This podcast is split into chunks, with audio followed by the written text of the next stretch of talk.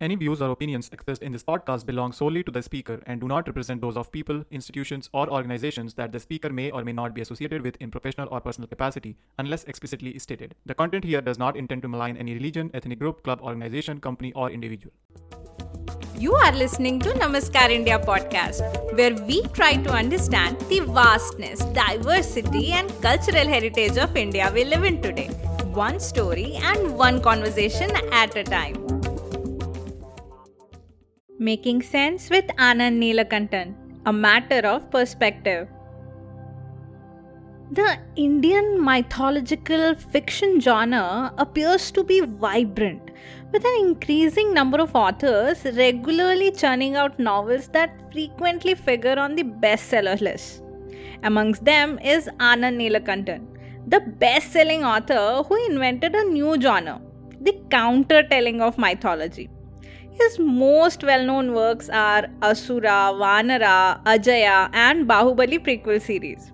He is an author, columnist, screenwriter, motivational speaker, and has also spoken at various TEDx events. What piqued your interest in mythology? I always wanted to tell stories. I have been a, uh, right from my childhood. I, am a, I was a good liar and a good storyteller writing came late, but uh, storytelling was always there. So when I decided to write, I thought I should write about something which I am familiar with, which I am passionate about. So that's why I went back to Ramayana, Mahabharata, and other tales, and then from there Bahubali and other things came. Got it. So, were you introduced to mythology as a child, or did you decide to learn more about it on your own? It, it was a part and parcel of my growing up. It's not that I, so I don't Google, look Wikipedia and write. This is dissolved. so it's a part of the growing up and the part of the culture in which I grew up. So that way, uh, I was fortunate. Ah, I see. Anyone who is following your journey, they know you are a champion of the antagonist side. But how did you make that choice? It's not exactly right in the sense, uh, in books I do that, but I have written a lot of television serials where I have written from the conventional side, like Siya Ke Ram I wrote, uh, Mahabali Hanuman I wrote, all those things were uh, from the conventional side. So I write from all sides, explore the characters from various sides and uh, do that. But of course, in the books, it has always been from the Ravan's perspective, Duryodhana's perspective, Vali's perspective, and Bahubali is from everyone's side actually. Right. But your first book, Asura, was from Ravana's point of view, which then hitched your wagon to new heights. For that one, why did you pick that narrative? Uh, what is the fun in telling the story from what it has been told many times? Uh, so many great writers, poets are who thousands of years have been telling the story from Ram's perspective. Uh, so Ravana is a fascinating character, so I thought why not explore it from his side. There was no particular agenda or I wanted to write it or prove a point or anything like that. Uh, I started the journey and this, uh, the moment I started thinking like that, the character itself was haunting me, kind of uh, prompting me to write the story. So it just flew, uh, what do you call it, just flowed like that. The story flowed like that from the perspective and another character also popped up by itself uh, uh, that of Bhadra, the common man in Asura. Uh, so it uh, brought an interesting perspective from the top down and bottom up uh, perspective, I may say so. so that was like it was not just Ravan's story, but also also the story of a common man caught in that era between Rama and Ravan. That's an interesting point you make. So, if I understand correctly, it's a game of perspective. But why do we show our epics through only a good versus evil lens in popular culture? It's a colonial hangover. Uh, before that, uh, there have been many literature uh, uh exploring from all sides uh, the traditional uh, colonial hangover or something slightly before that from the Bhakti era onwards. But before that, it was always like I was not the first person to write like that. The first one perhaps would have been Bhasa, uh, who wrote Urubhanga from Duryodhana's uh, perspective. In Kannada, Gadayuddha was there, written 400, 500 years back. Uh, this tradition is quite alive in India, in Indian languages. What I did was I wrote it in English. That's not his specialty about it. Otherwise, uh, there have been lots of great writers uh, who have explored uh, all these stories from various angles. Like in all literature, Meghanada is considered as the greatest Maharathi. Even in Mahabharata, when they mention about Maharathis, uh, Ati Maharathis, uh, the first name that comes is not Ram, not Ravan, not uh, Arjuna or Karna, it is Indrajit. So that kind of uh, what you call seeing it uh, from all perspective is imbibed in Indian culture. Uh, maybe in the Bhakti era it changed a bit, but whenever India was confident about its uh, this thing, it had space for all kind of thoughts. So if we are thinking our better age is coming back now, then we should be confident enough to confront uh, and deal with all points of view. Because if you take Indian philosophy, uh, three of the six systems of philosophy are either atheist or agnostic. That is uh, perhaps uh, very unique to an ancient world, uh, where most of the society were, societies were theistic, and people were stoned or lynched uh, for believing or not believing and all those stuff. Whereas here was a system of philosophy in which uh, atheism and agnosticism were not only encouraged but also celebrated as three important uh, among six uh, philosophy. Buddhism or Jainism, if you strictly see, is are agnostic, and Jainism is almost atheistic also, Nastik also. Nastik in the sense uh, not just God denying, but uh, also denying the existence of, uh, denying the primacy of Vedas and Upanishads itself. So all these things are uh, these kind of rebellions are quite common in India. It's a part of culture, so I am just uh, following it. Nothing new. So, you are saying we started thinking in terms of duality much later. Started from the Islamic invasion or slightly before that. Already the society had become rotten by that time, and that is why the invasions could succeed. Also, it uh, caste system had rigidified. So the Bhakti movement uh, coincided with these invasions or the rottenness of uh, the society so that uh, when the Upanishads and uh, Vedas and other things became the property of uh, certain communities, uh, uh, in order to give solace to the masses, they brought, they used storytelling, and in those storytellings, poetry, sculptures, art also flourished. It was a method to unite people where you did not uh, go through the path of path of Vedas and other things. Uh, even most of the Bhakti tales, you saw, uh, see that anyone can attain God. So it started as a good uh, method uh, of uniting people, a deeply rotten and divided society. So the uh, Bhakti era saints uh, were not purposefully doing it. But as time went by, what uh, came to be evolved was we started losing the critical thinking phase and we became more fatalistic, more based on uh, everything is God's will. So most of the earlier era confidence uh, ebbed, and we started seeing everything as black and white. Anything, the moment you see everything as black and white, there will be a lot of uh, schism in the society. There will be a lot of internal fights, uh, and uh, that is not the way the Indians had seen life. Whereas uh, the West, which has uh, given a lot of contribution to humanity, but uh, one of the problems with the philosophies uh, that come from the West is this duality. Where the West sees everything in black and white, uh, God versus devil, good versus bad, heaven versus hell, and so on and so on. And there is a fixed time, and there- is a fixed end of time in the Western philosophy, and where there is a judgment on what you have done. Whereas uh, all the Eastern philosophies, whether it is uh, Hinduism, Confucianism, Taoism, uh, Buddhism, Jainism, whichever name where you call it, uh, it's not judgmental. Ra- Rather, it is cyclic in nature, and you are responsible for what you do. It's an endless cycle. talks about eternity or the Anantakal, the eternity of it, and uh, so there is no judgment. You do something, you pay the price. It's a karma which is working. So even the God does something, God is also doesn't escape the karma. Karma becomes the God. The time, Kalapurusha, the time becomes the God uh, in the Eastern philosophy. So there is no judgment because I am no person to judge. You are no person to judge. There is no judging God, angry God, the angry old man sitting in the skies, judging you and showering you with thunders and uh, lightning. That is not there. But rather it is the interaction of your own uh, karmas which is acting. You can debate uh, uh, until the end of the world, which itself is a stupid thing to say because there is no end to world as per our beliefs.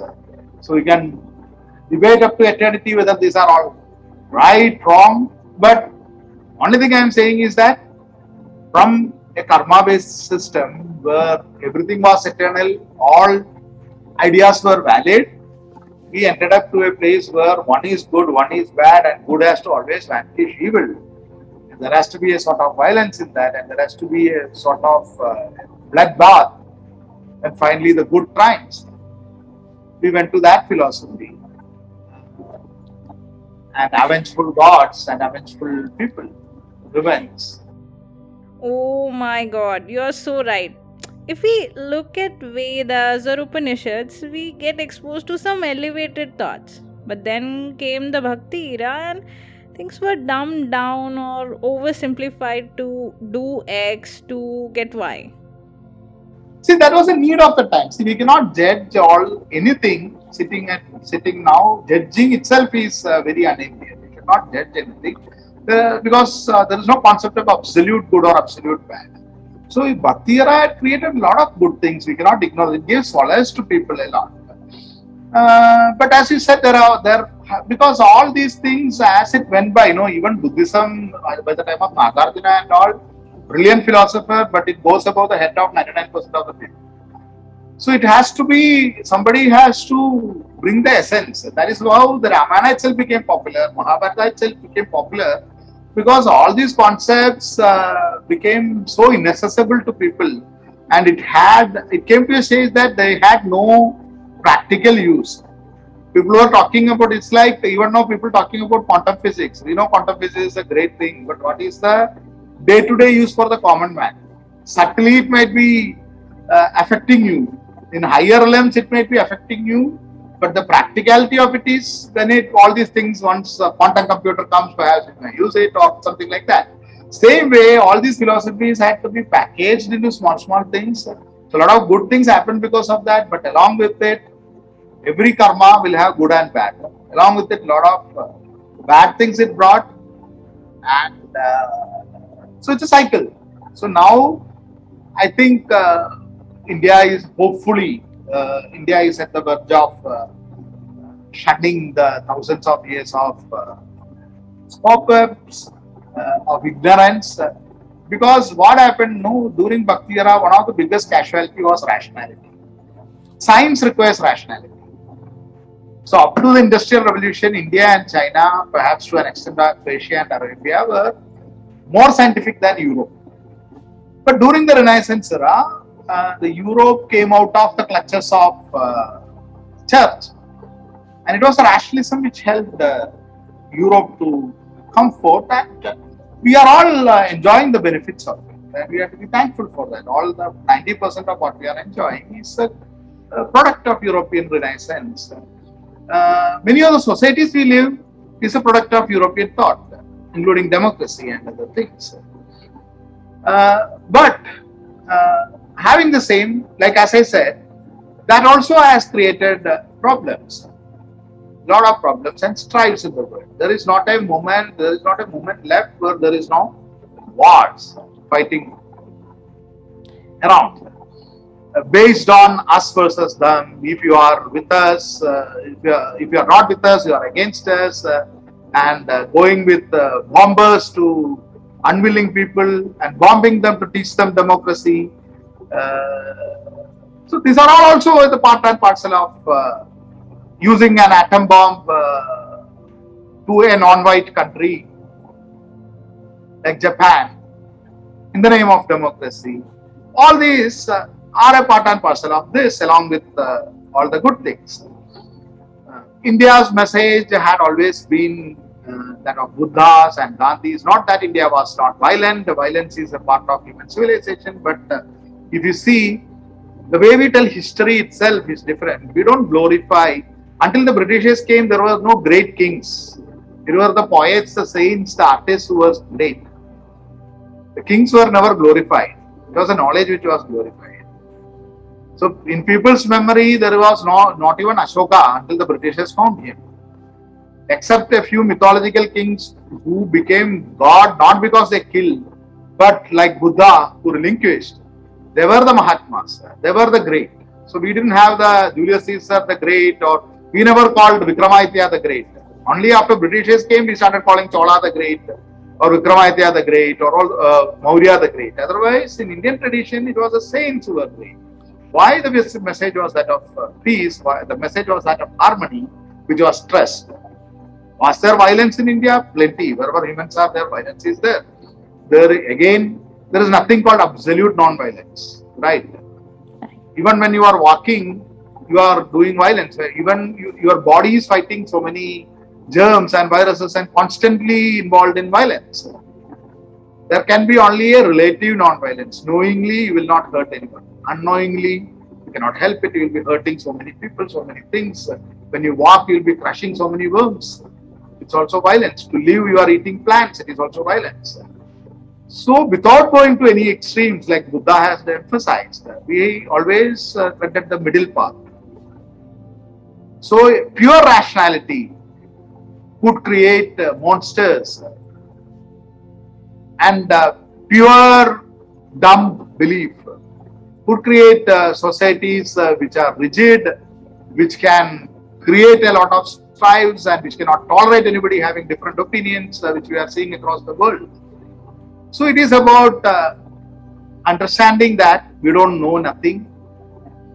Maybe the other person also is right, and he has the, all the right to believe uh, what it is right, and being perhaps tolerant and even indifferent to his belief, what he eats, what he wears, what he thinks, who he he or she has sex with, who he is, whether he is transgender, male, female. Indians in India, at least uh, in an era, everybody had space. Right. People had space to say there is no God. People had space to say I am God, Aham Brahmasmi. People had space to say there is, uh, this is all stupid, like what Charvaka said. People had space to say I see God everywhere. People have had the space to say I deny all rules and I will be uh, like the Agoris or the Nagas. And there are no taboos in life. I will eat even a corpse if required. Because if God is everywhere, why should I be feeling bad about a corpse? Why should I feel it is ugly? Why should I feel shit is ugly because God is everywhere? Even to that extent, that also is tolerated. So the world, perhaps along with democracy, which is not thrust on people's throat, it also needs uh, this kind of thinking, perhaps, to make it in a better place where every shades of opinion is respected. And I guess every perspective is also respected. You briefly touched upon duality and karma chakra, and even gods can't escape it. Are there enough stories exemplifying the same? Why not? You are not looked at it the way because uh, whoever has appropriated the religion, uh, perhaps, uh, which happens in any society, generally priests appropriate, usually the religious conservatives appropriate it. Uh, Indian religions are not of the priests, that are of the saints or the seers. Seers are the people who see, the rishis. Uh, and rishis don't have caste. One of the first thing, priests will have caste. Priests will propagate caste because it is their uh, to their benefit. One of the first thing what anybody takes sannyasa is uh, to do his own uh, or his funeral rites. There is no purvasrama for a sannyasi. He could be of any caste, like Valmiki was uh, supposed to be a dakyur. Kalidasa, when poets are considered saints, Kalidasa was uh, a shepherd. Uh, once you become an artist or a rishi, there is no caste for you, humanity, there is no nation for you, there is no religion for you, there is no family for you uh, in the purest sense. The world is your world, not just humanity, any creature, living and non living, anything, you are one with that. So, once you have that feeling, you know, when Valmiki doesn't shy away showing the faults of Ram. Now, as an example, I am telling to prove the point that even gods, if Rama is considered, Rama is considered as avatar of God in many systems of Hinduism, uh, so we'll take it as God. And what is uh, happening? Rama kills Bali. Bhakti era poets are a bit uh, uncomfortable dealing with that because uh, even when we see it, we are uncomfortable because he's uh, standing behind a tree, hiding behind a tree, and killing a man who is fighting another man. Within all kind of morality which is wrong, whichever way you justify. Valmiki, when he wrote, he could have written that Rama went to Bali, gave him two slaps, and Bali died. Right? He didn't write like that. He wrote as it is, and Rama gives lot of justification for it, which is not very convincing, and Valmiki has purposefully left it not convincing. There is no end to Ramayana because Ramayana continues in Mahabharata. How does the karma act here? Bali becomes Jara, and Jara kills Krishna the same way how Bali had uh, Bali had uh, Rama had killed Bali. Rama goes against the nature when he asks uh, Varuna to put uh, to allow the stones to be floated. Stones, the nature, the swabhava of a stone is to sink. Right? That is a dharma also we can call. Dharma of the stone when it falls in water is to sink. God is commanding the sea that it should not sink. He is going against the nature. It's a karma he's doing. Maybe he has justification, he has to take the army. It could be justified at that time. But it's a karma, it's not going to leave. The next Janma, same sea comes back, destroys Dwaraka made of stone, and takes it. Even Krishna, the Paripurna avatar, is not able to save it. Why? Because the time is God. That's why time is called Mahakala. Gita Krishna says, I am God, I am time. We are all functions of time. Life, birth, life, death are all functions of time. Time is eternal, time is cyclical, time is infinite. That's why philosophically, when they say Shiva is called Mahakala, Vishnu lies on infinity in Ananta, which has thousands of tongues, which speaks thousands of words, thousands of versions, thousands of stories. There is no end to anything, there is no beginning to anything. It's cyclic. So from it is from this thought process, this harmony that the Indian worldview, or rather the Asian worldview had evolved. Uh, it was a need of the time because uh, there are so many societies, communities, languages in India, and only such a worldview will help it to live peacefully together. The moment you start saying that my God versus your God, my God is the real God, your God is a bad God, or to say that there is no God, you have all the right to believe there is no God. But you don't have the right to abuse people who believe in God. So that is what even the agnostics or atheists are there, and the vice versa also. believer has no right to abuse somebody who doesn't believe. Because his truth, truth may not be your truth. His experience in life may not be your experience in life. So being non-judgmental, being accepting all kind of uh, world views, isn't it uh, the way forward also? All these things come from that. All these philosophies come from that. Uh, does it uh, is it practical? Hundred percent? No, it is not. Nothing is hundred percent practical because uh, even when you take this stand, definitely there is a violence in this. Pure. Because when one says, one thoroughly believes that my way, my book, my God is only the right thing, or my way of living is only the right thing, and you say, no, it is not, it is also a kind of violence. Only thing what you can do is let him be, let him have, let he or she have the freedom to believe that. It doesn't matter to me. Even that is also a freedom. As long as you don't come to me and try to force your belief on me, and I won't come to force my belief on you. And uh, as I said earlier, no, go with uh, missiles uh, to teach democracy and free speech to other countries. Not be the way. Right. so, long story short, our stories have all these elements sprinkled throughout them, and it is us who mostly end the story where it feels most convenient, at least on popular culture, isn't it? Ah, we end the story wherever it is convenient. Uh, so you end with in Ramayana, you end with uh, Pattabhisheka and say Uttar Ramayana you cannot sell because Uttar Ramayana is so contrarian to whatever is said in the Ramayana. Right, right. It's a fairy tale ending. The moment it ends with Rama Swargarohan, it is a lifelike ending. That is so true.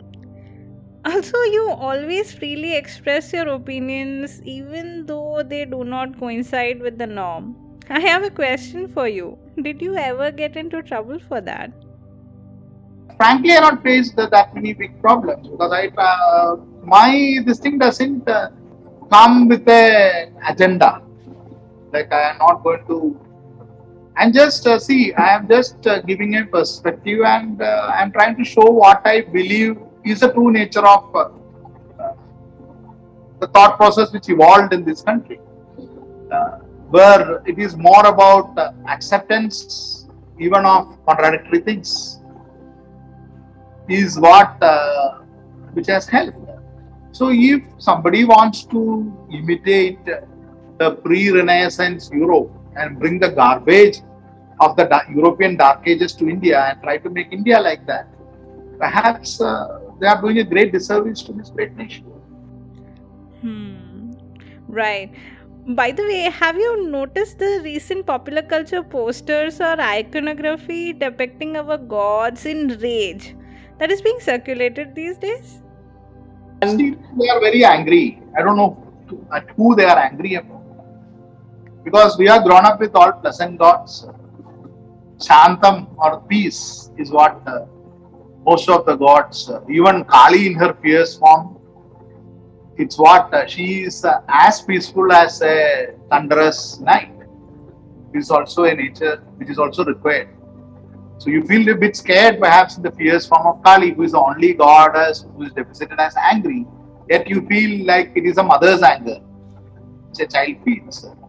Other than that, normally it is shown always, the iconographies have always been smiling gods. I don't know why now from the backside of auto rickshaws, from the bum of rickshaws, you have a leering gods which is unfortunate is what I will say. See, angry God is a judgmental God. Indian gods are not judgmental. Concept of Indians as such should not be judgmental. So, how, what is the question of the gods being judgmental? Because it's clearly said the gods are created in our image. It's not the other way around. So, the concept in India is that of the Ishtadevata.